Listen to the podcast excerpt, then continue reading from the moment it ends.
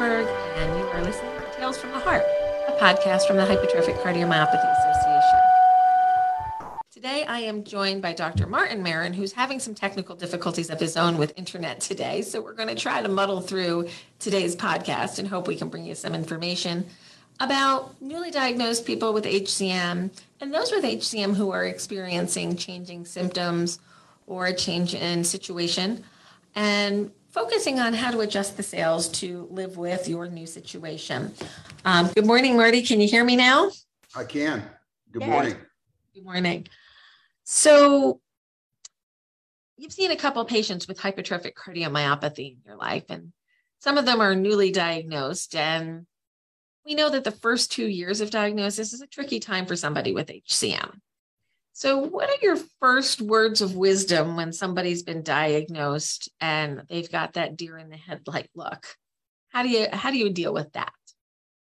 Yeah, it's a great question. I mean, I think the way we deal with that is that we start out by telling patients that this is a disease that today 2022 with all the potential options that we have for therapies that can be very well treated.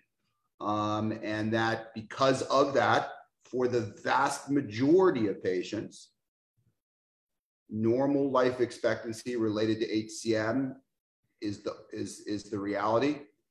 And in addition to that, we also believe we can achieve excellent quality of life, you know, for the vast majority of patients. So we start out with a very positive, but very true, reassuring message about the disease today.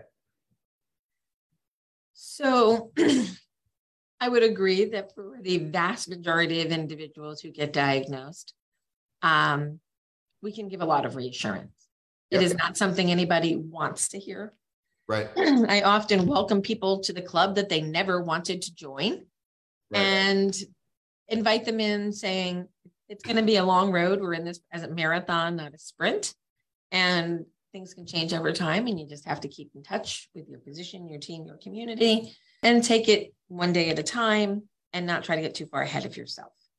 Um, I, a normal first call for us on a newly diagnosed is, well, what is going to happen? And I'd like to talk for a moment about some of the unpredictability in progression or lack of progression in some patients. So I'll ask it this way Does everybody follow the same exact course with hypertrophic cardiomyopathy? No, no, there's certainly, you know, there's certainly different pathways that patients can go down with this disease. There's no question about that. Even patients within the same family that have the same mutation, there can be different courses that those related family members can take as well. So there is what we call, you know, a certain degree of heterogeneity, differences in, in terms of what happens to patients over time, and certainly how these hearts look between patients as well with respect to the pattern and distribution of hypertrophy. I think though that you know we, and this is probably where you're going and and and, and one and let me just address this then kind of is that you know one of the terms we hear a lot and we kind of unpack with patients is progression progression. And you know that term you know has to sort of really be defined in a certain way here. And and we spend for that reason a fair amount of time with patients kind of as i said unpacking that that term because people's perception of that may be different than the actual reality of what that term really for at least for the most for the most patients means. So for example I think there's an idea that patients come to the visit with that they are destined to have progression in terms of, for example, the heart becoming thicker and thicker and thicker to the point that they're not going to be able to get out of bed. It's, you know, that kind of situation. And I think we, of course, know that that's not true for the vast majority of patients. Wall thicknesses generally stay the same most of the time throughout life. Other things can change, and that's where the progression uh, definition really sort of applies. So, for example, in most cases, progression refers in this disease to patients with HCM that have outflow tract obstruction will have over time evidence of some progression in terms of how they feel, more limitation over time related to the high pressures. Wall thicknesses haven't changed usually. The pressures are still the same. It's the ability of the heart to compensate or the body to compensate for those high pressures that changes that result in progression. Okay. Now, just before you before we you know kind of open that up, you know, obviously there can be progression though in a small number of patients. Otherwise, for example, with non-obstructive HCM that can progress and can have changes to the heart structure and function, okay, that result in symptoms too. That's the, you know, I'm referring most, most, most predominantly to the HCM patients that develop worsening pump function or what we call systolic dysfunction. So that's another element of, dis- of, of progression, but uncommon in general. Okay.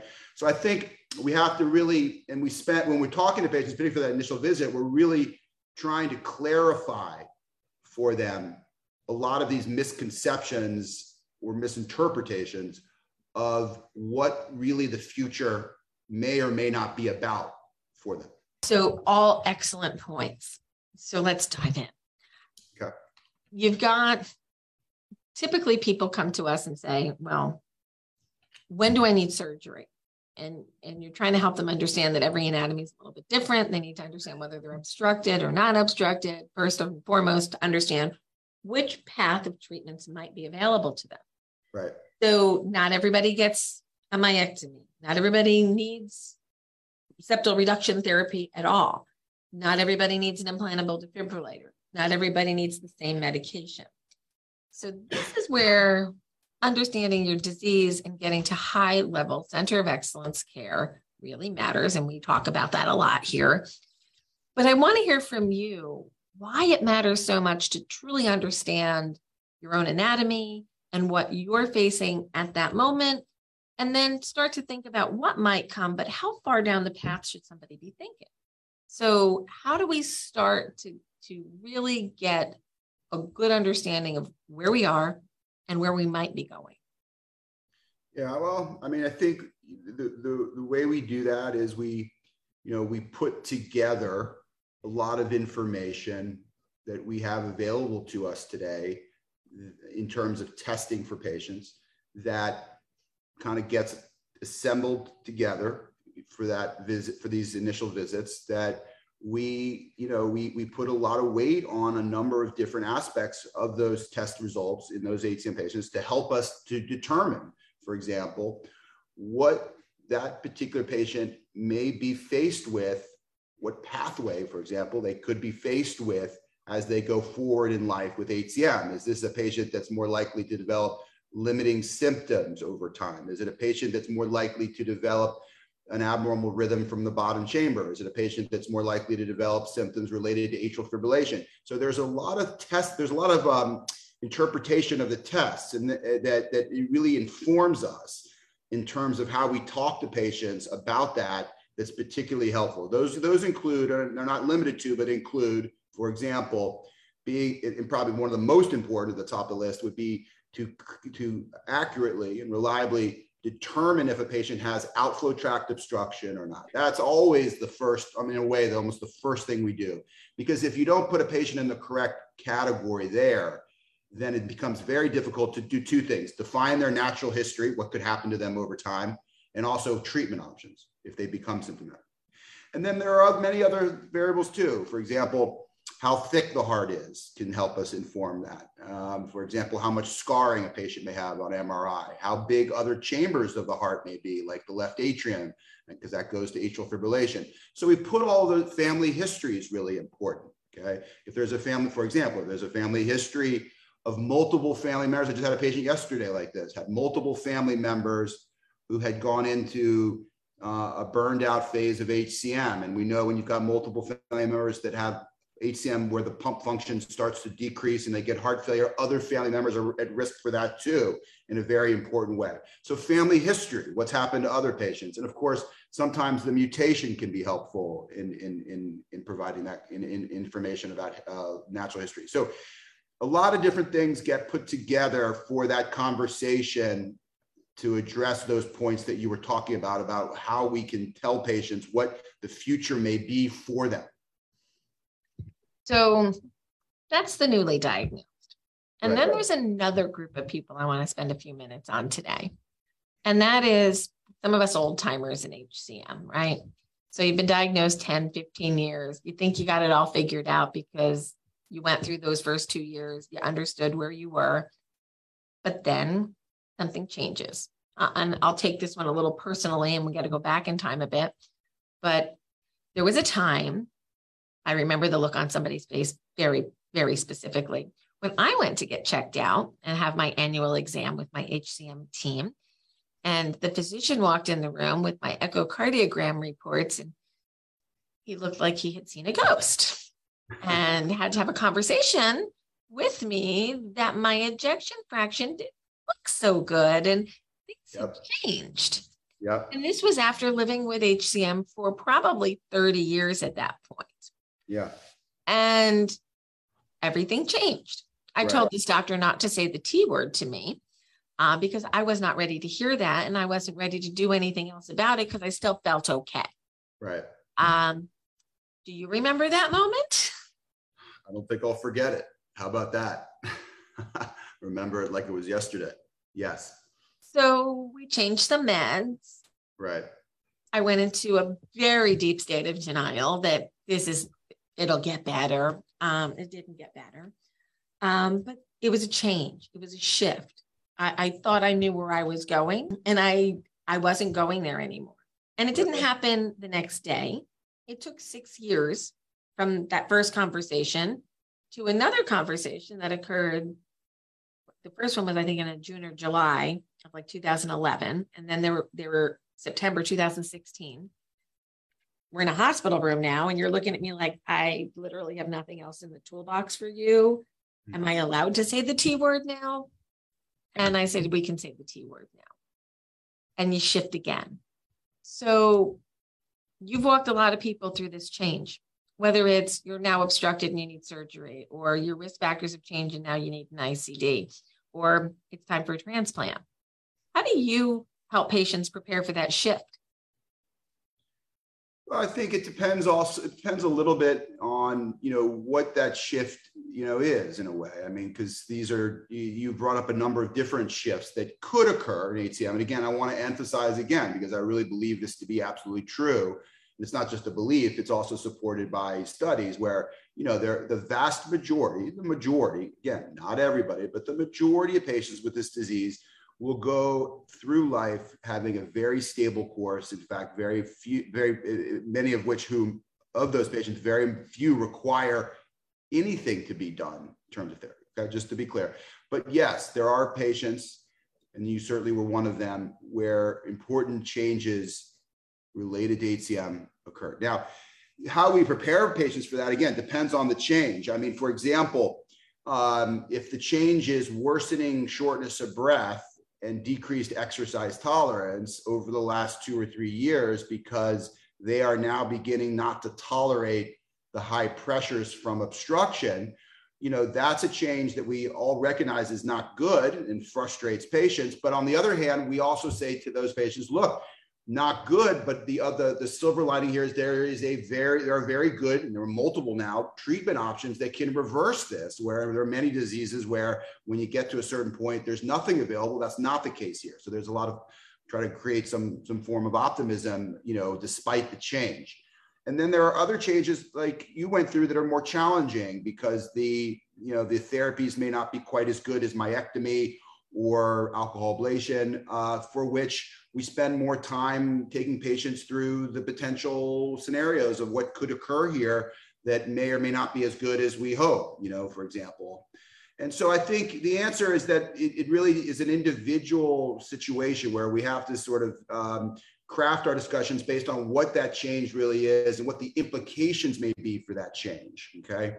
And, and that's really important because there are very different, okay? Obstruction symptoms, very different than dropping your EF and going into the end stage, and very different from atrial fibrillation symptoms, which increase, which can be treated with ablation. So there's way different. So that's why I think, you know, it's very, that's again, another reason why going to centers of excellence is so important here because the level of those conversations and the context behind them and having patients really understand the implications of those changes those very specific changes for hcm can have can be a very different conversation if it's in an HCM center versus perhaps a non-HCM expert center.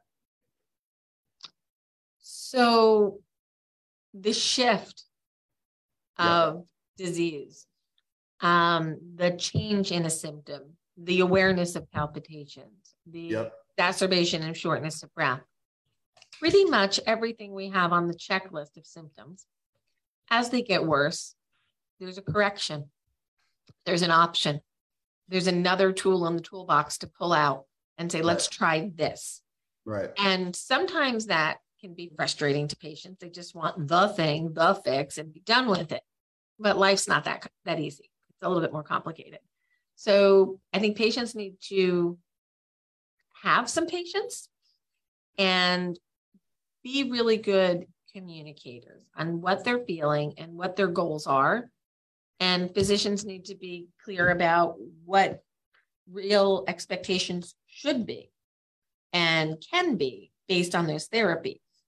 Um, example, many years ago, a lot of people went into myectomies thinking that they were cured when they came out of a myectomy.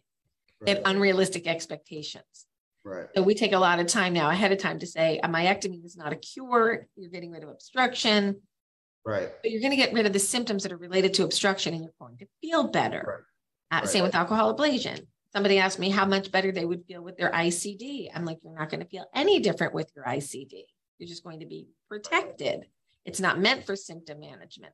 So, understanding what your symptoms are, communicating them well to your chosen care team, and making sure your care team is able to understand it. Um, and then you can set realistic expectations. That doesn't mean you're always going to get what you want as a patient. And the doctor may not always get the result that they want, but we can have a good conversation and have a meeting of the minds and understand sure. what we're both trying to achieve. Um, but psychologically, that's challenging on all sides. And I've been leaning into letting patients have a sense of the other side of this too, right? So you're giving information as a healthcare provider and you're trying to help them feel better and the patient wants to feel better, but sometimes you can only go so far. And we can't make it 100% better, but we can improve quality of life and we can improve how we cope with that. And I think that's a critical point that patients need to understand. You're trying to help, but they need you need the information from them so that you can be most effective in helping. Right. Are there any tips that you can give to patients about how they should be communicating what they're feeling to make sure that you're understanding them well. As they're changing, you know, their symptoms, I had a bad habit of saying, I'm fine, I'm fine, because I didn't want to bother anybody with my symptoms. Probably not a good idea. Probably almost got myself into trouble doing that. So, how should patients communicate their symptoms to you? Well, I mean, I think you know, I, I don't know if there's one right answer to that, and there may be different strategies that different people can take there. I mean, I, I, I you know, what I've done and is really try to establish a relationship, even with that initial visit with the patient, in which, given the the the ability to to provide that patient the kind of um, you know that foundation of understanding of their disease, what this change may mean, the treatment option, everything, we build a hopefully a rapport, a relationship that then creates a certain element of trust between them and us that will allow uh, that relationship to foster going forward in terms of you know emphasizing to them that we really do want to know you know if they do have feelings that reflect a change beyond what we're hearing today as they go forward. So and we try to we try to put that in context. We try to describe what that may mean. If you feel you're more out of breath with less stairs if you're feeling more tired with your daily activities than you were right now if you're feeling lightheaded and so we put it in context say if that happens please we want to know about that. And you know when it happens not six months later. If you pass out we want to know immediately about that. And so we try to put that kind of kind of you know communication that's in the background of the trust between them and us. And that I think will help helps facilitate uh, a, a, a kind of a relationships where patients are, I think, more willing to reach out to us when those changes do occur, if they do occur. And also allowing, um, you know, I mean, I've always personally felt strong about you know certain aspects of lines of communication you know that that has to be easy if patients feel it's difficult to get hold of their provider they're less likely to probably reach out to us so you know we've got all kinds of channels today for that to happen but you know email um, you know has always worked really well patients can quickly get on email and reach out to us so i think the, the way patients feel that they can reach us is important as well because if they get frustrated with that they're less likely to tell us about a change so those are, you know, those are some of the things, I guess, kind of reflecting back on that question that we've fallen back on to try to help in that area. So we have a question or comment. Do we think there'll be some type of scale developed that's better focused on HCM, like a pain scale, um, but maybe more specific than New York Heart Association class that patients can understand when they're shifting in their symptoms and what's important? Yeah, great question. It's a really, really good question. Um, and you know what? It's it's just so right on the mark in terms of you know what a lot of us in HCM as phys- expert physicians have been talking about over the last couple of years. So you hit on an incredibly important area of really active research right now because you're absolutely correct. Uh, the NYHA designation, we all agree, isn't really sufficient to reflect the symptom burden reliably enough and accurately enough in this disease. It was never developed for HCM, by the way. It's been applied to this disease because it's so common in other forms of heart failure, but it doesn't really work well. So you're absolutely correct. We need a better tool what we call it, a patient reported tool that reflects longitudinally, you know, chronically, the symptom burden and changes that patients are really experiencing here related to their HCM. And I can just tell you that there's a lot of work going on in that right now. And I'll also tell you that that may, in fact, be the answer to that may also be using other technologies besides questionnaires to to get to the answer to that, which may mean, for example, um, there's a lot of obviously uh, watches and, and patient uh, centric tools, right, that give us a lot of data about heart rate, about steps, about oxygen saturation, all kinds of information mm-hmm. that may, if we can track it the right way, reflect or even predict changes. I found an old article and I, have been doing a little yeah. bit of research into um, different methods of building resilience and helping people with their mental health as well as their physical health. Found an old article from Bill McKenna that I really think it's kind of interesting about heart rate variability in HCM. Yeah. And there's some meditation techniques that focus on heart rate variability. And yeah. if you can work on bringing that heart rate variability number down. That brings a calmer homeostasis to the body and mentally people feel better. But there is some data from the early 90s that the more erratic your heart rate variability is, the more progression you might see. So right. there might be some tools that you're wearing that we might be able to figure out how to help people understand where they're at and even give them some tools to maybe reverse some of the negative effects of life with HCM. So Absolutely. I, I think those are really cool concepts yep. and they're easy and they're cheap and they might make a big difference. So stay tuned. I'm going to run a class on that in a discussion group and we're going to see some some demos on that. Additionally, some of the work that we're doing in the medical affairs committee and some of the work we're doing internally here at the HCMA to better organize the data that we have here about the HCM experience from the patient point of view. I'd love to see a way to be able to take that data and the patient true experience in the outside world, not the clinical world, and marry it with the clinical information in such a way that we might be able to come up with something much more predictable and accurate about the, the burden of disease with HCM. And when people are shifting in their symptoms and that they have to adjust those sails to get a new med, do a procedure, etc., that they can kind of see it coming and they can kind of prepare themselves for the decisions that they're going to have to make six months, a year down the road. So I think we're moving in the right direction. Of course, we all want to move faster and have more answers tomorrow, but not really um, getting there yet. Um, so just to, add, just to add one thing on that, you know, because it, you know, because I think it was a great question, and I think, uh, it, you know, just to expand on that one other second, you know, there's um, a lot of effort as well going into trying to develop these tools to help us as well to judge better, perhaps, new therapies in HCM. Okay. So let me just give you an example. You know, for patients with HCM that have the non obstructive form, you know, we feel that the NYHA and also, for example, even cardiopulmonary exercise testing, there are a lot of limitations to those metrics in terms of reflecting really well the true symptom burden related to non-obstructive HCM. But yet, on the other hand, those are the only two tests that are being used to judge the effectiveness of new therapies. Because right now we don't have yet an HCM specific symptom tool. Okay.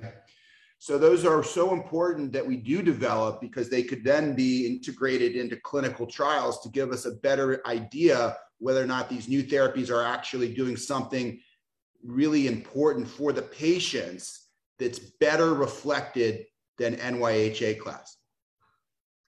So excellent point. And let me just dive into some regulatory kind of comment here. Yeah. So when we did our patient focused drug development meeting with the FDA back in June of 2020, um, we brought up to the FDA directly that NYHA class doesn't really speak to us Right. And then the FDA came back to us and said, but we don't have another tool. Develop another tool and we can use another tool once it's been validated. But validating a tool in something as variable as HCM symptoms is challenging. And, you know, challenge heard, challenge taken. And it's time for us to really develop that out because we know, and we, we did a survey on this um, not too long ago and just tried to get an understanding if the masses of patients were experiencing the same thing that we thought they were. On a good day, how do you feel on the New York Heart Association class? On an average day, how do you feel? And on a bad day, how do you feel? And there were different answers for all of them.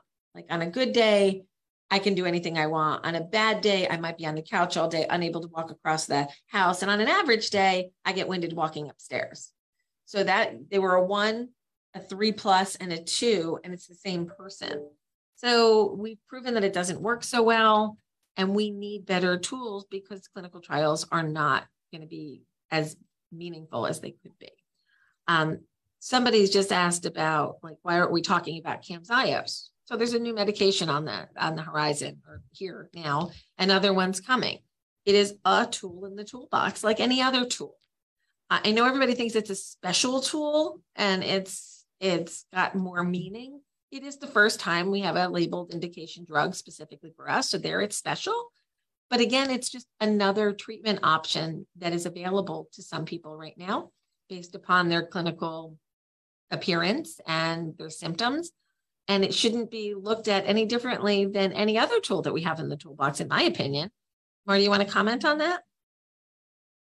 Yeah, no, I think I think you're right. I mean, I think that's exactly right. Is that you know it's a very you know we're all enthusiastic about the idea that we have now a new treatment option, um, medical treatment option for at least at this point for symptomatic obstructive HCM. It's not yet um, been shown to have benefit in non-obstructives, although there's trials going on looking at that. But we all agree it's a great idea that we have now another treatment option. But that's what it is at the moment. It's another treatment option. It, it it gives patients additional options to achieve the goals that we've been talking about, which is feeling better. Okay. We don't yet know that if you take Camzyos, you're going to, you know, that it's a cure for HCM, that it's going to change the heart in a way that will get rid of the increased wall thickness and the scarring. We don't know that yet. We know what it can't, we know we have some idea what it otherwise it can do, which is lower the pressures from the obstruction very effectively um, but you know, we've got to put that, what we know it can do at the moment, into context. Okay. And in context, it does represent it right now, as you just said, a very important additional tool in the medical in the medical therapy toolbox. And there's going to be others coming. Aficamten trials are underway. There's going to be a non-obstructed trial coming up as well. So there, we're still learning. And I know everybody's excited about it and they think it's going to be the answer. Well, I've been around a while and I've seen a lot of the answers, and they're never the answer. They're an answer for some, and they're not for others. Uh, I can go back to the early 90s, dual chamber pacing. Everybody's going to get a dual chamber pacemaker. It was going to cure HCM. Seriously, that's what we were told in the early 90s. Then it was alcohol ablation in the late 90s. And then, well, everybody's just going to get an ICD and that's all you need. There's tools, people. There's lots and lots and lots of tools. And knowing which one is appropriate for you is critical to go over with somebody who truly understands HCM. I'll be a little bit critical on the REMS program right now. I think too many people are in. I think too many people are prescribing Camzyos. That's my opinion. That's Lisa's opinion, not the HCMA's opinion. That's mine. Because pay, physicians who don't see a lot of HCM want to give the new drug out, but they don't understand the idiosyncrasies of HCM to the depths of somebody like Marty Maron and his team and other centers of excellence.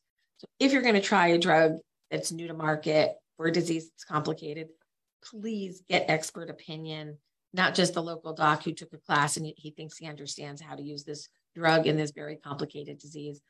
Give yourself the advantage of having a specialist involved in your care. I will step off my soapbox on that one. Any comments on that, Marty?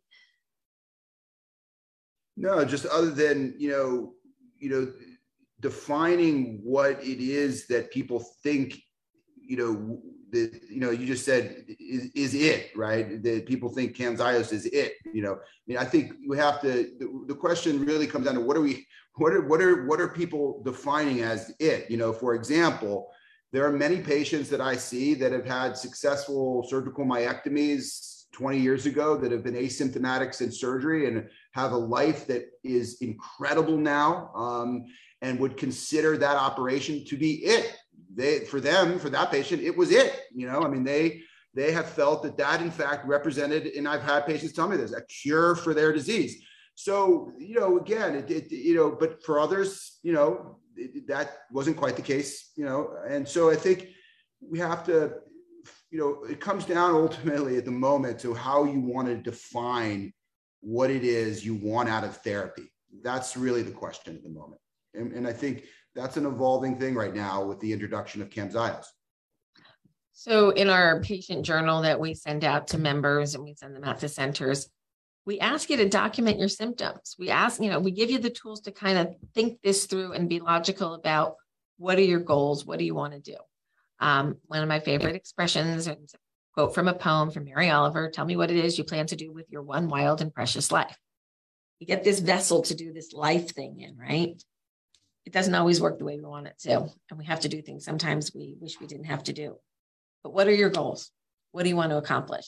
Have those conversations with your healthcare provider and see what is possible right. and have realistic expectations.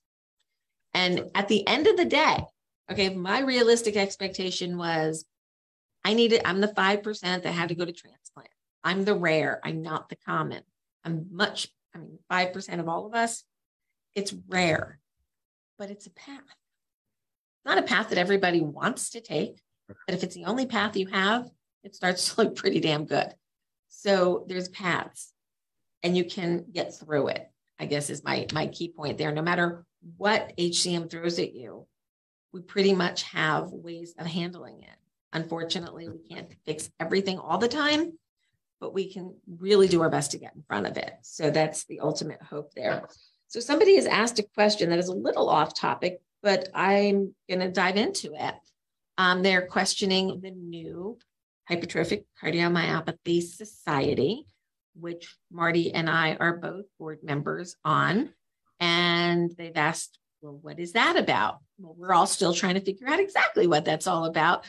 But it's the professional arm of HCM community coming together to try to solve more problems is the way I see it. And we're working on strategies and mission and all of those interesting things that societies do.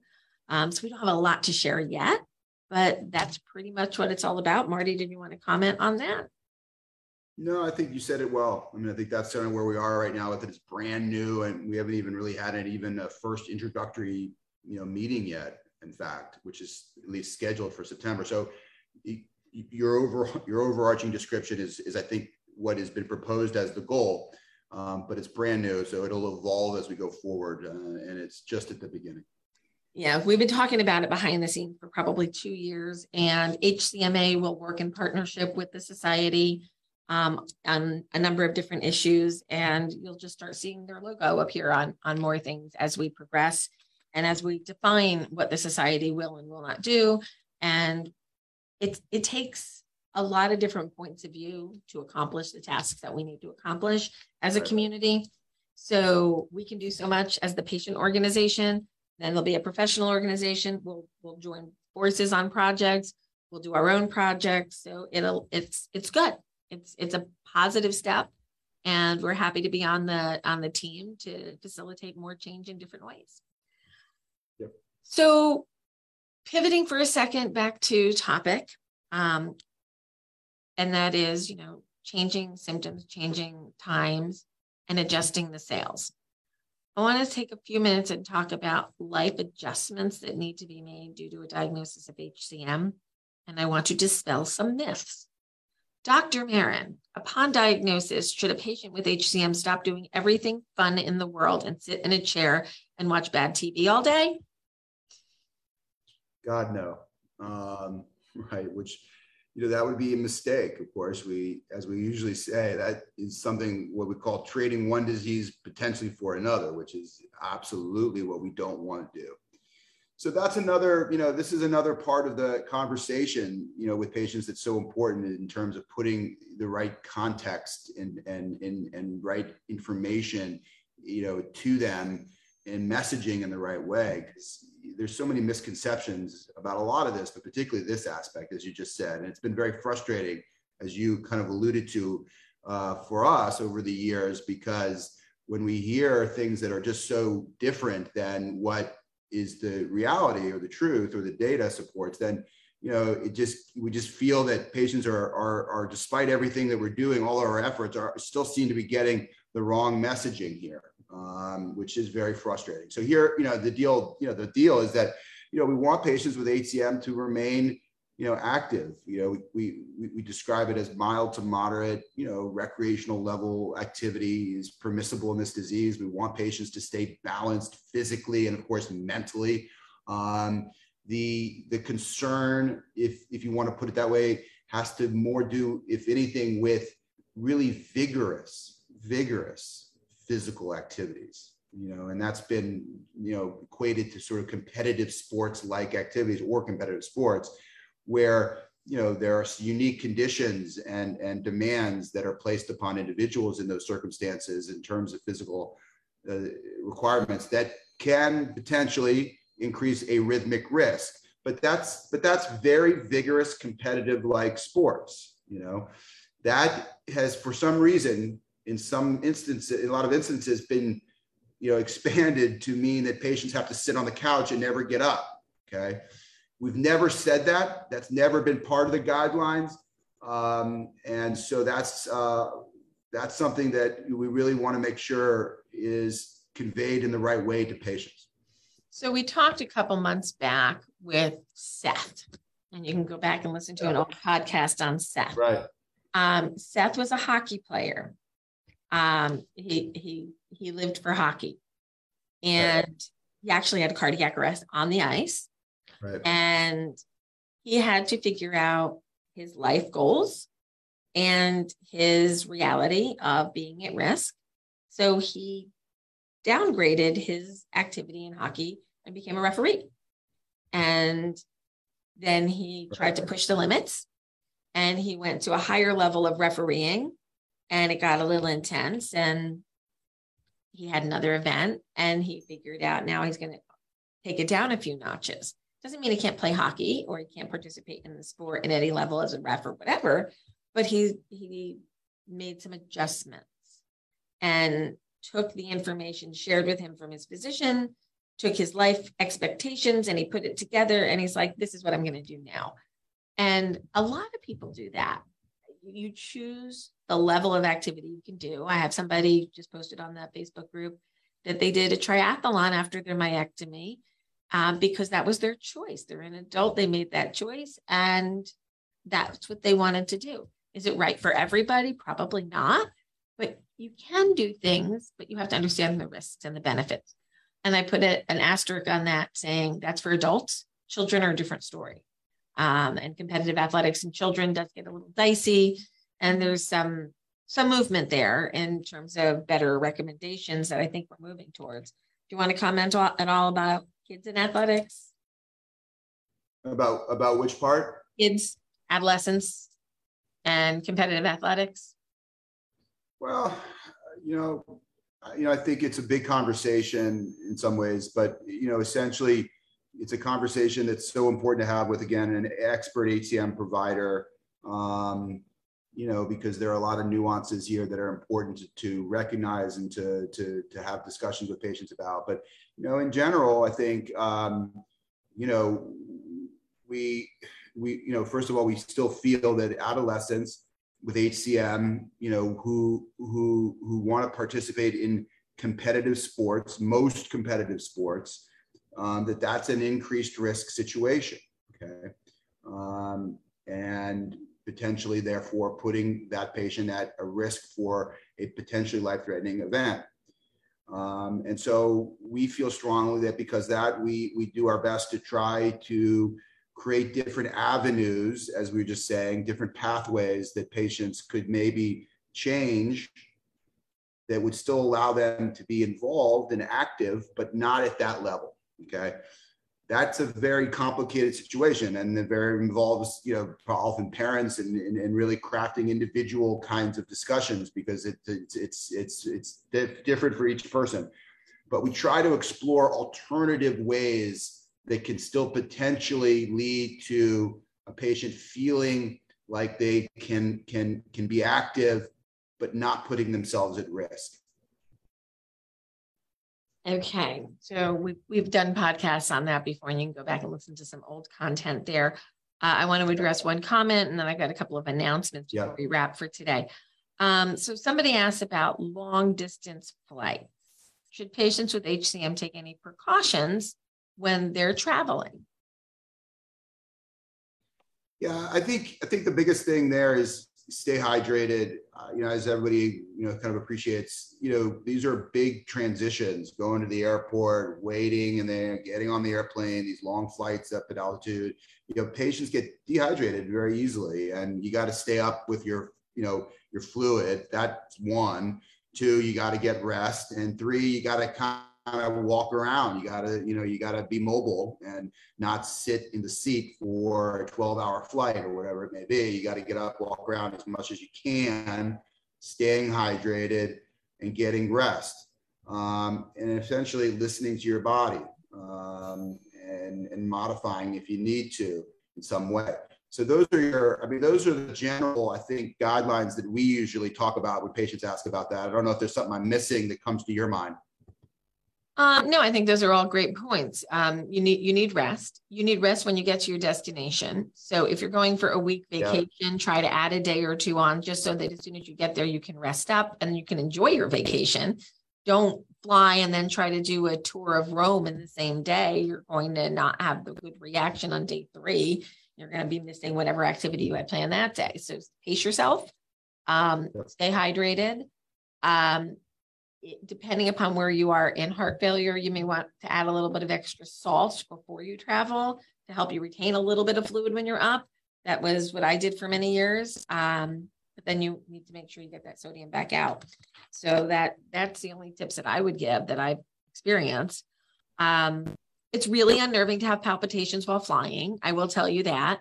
Um, but remember that most most airplanes today carry AEDs, and um, they they're there to support you as well and hopefully you have an emergency there um, somebody asked why would you walk around on the flight now we're not talking about an hour or three hour flight we're talking about just keeping your your body moving while you're flying. 12, 13 hours of sitting is just not good. You want to talk about why, Marty?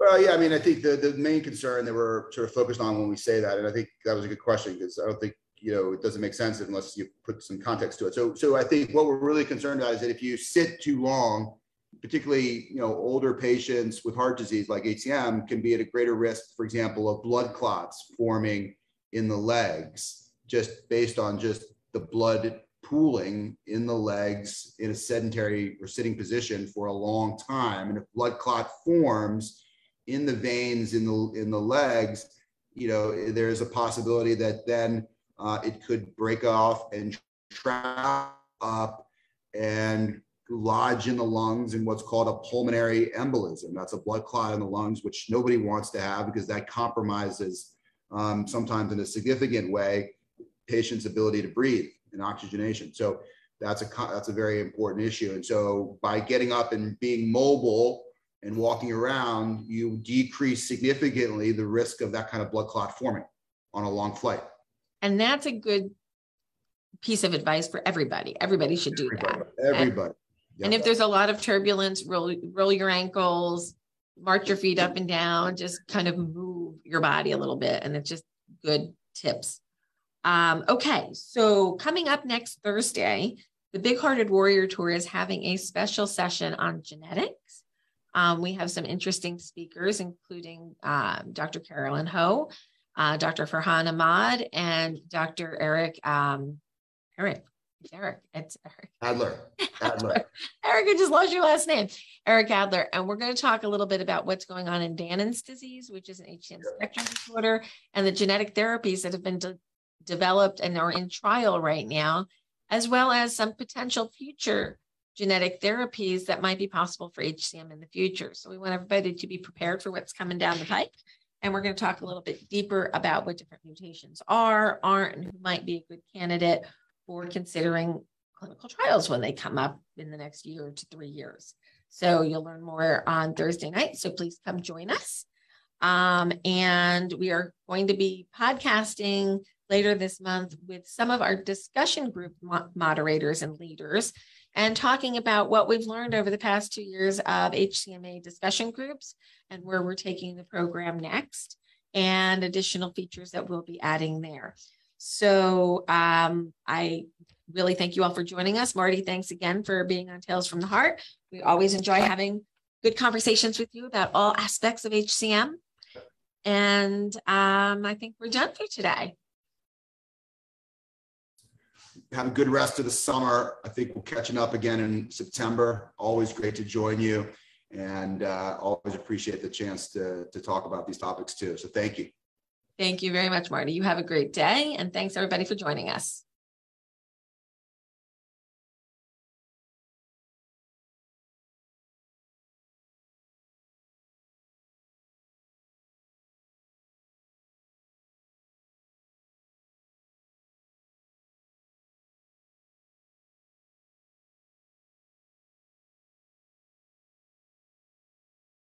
Have you enjoyed this episode of Tales from the Heart? We hope so. Please visit us at 4hcm.org, become a member, become a donor, become a volunteer.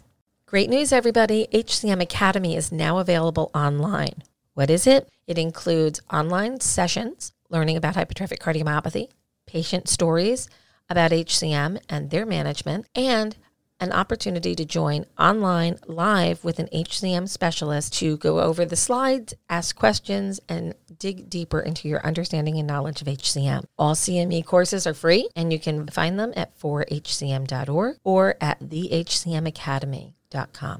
The Big Hearted Warrior Tour continues. For the latest dates, please check 4hcm.org. And thanks to our sponsors, Bristol Myers Squibb, Cytokinetics, Invitae, and Boston Scientific. Did you know discussion groups are available at 4hcm.org Monday through Friday? Almost every day you can find a discussion group. Whether you're interested in learning more about ICDs, pre-myectomy, screening your family, there's a discussion group for you. Even if you just want to learn how to balance your mental health, we have that too. So please join us for one of our live discussion groups, moderated by a peer volunteer, and you can sign up in advance at 4hcm.org. Just check the calendar for events. please contact the Hypertrophic Cardiomyopathy Association at 4hcm.org or by calling our office at 973 983 7429. You can contact the HCMA by email at support at 4hcm.org. Tales from the Heart, a podcast from the HCMA, is made possible through sponsorship from Boston Scientific, Cytokinetics, Tenaya, Invitae, and Boston Scientific.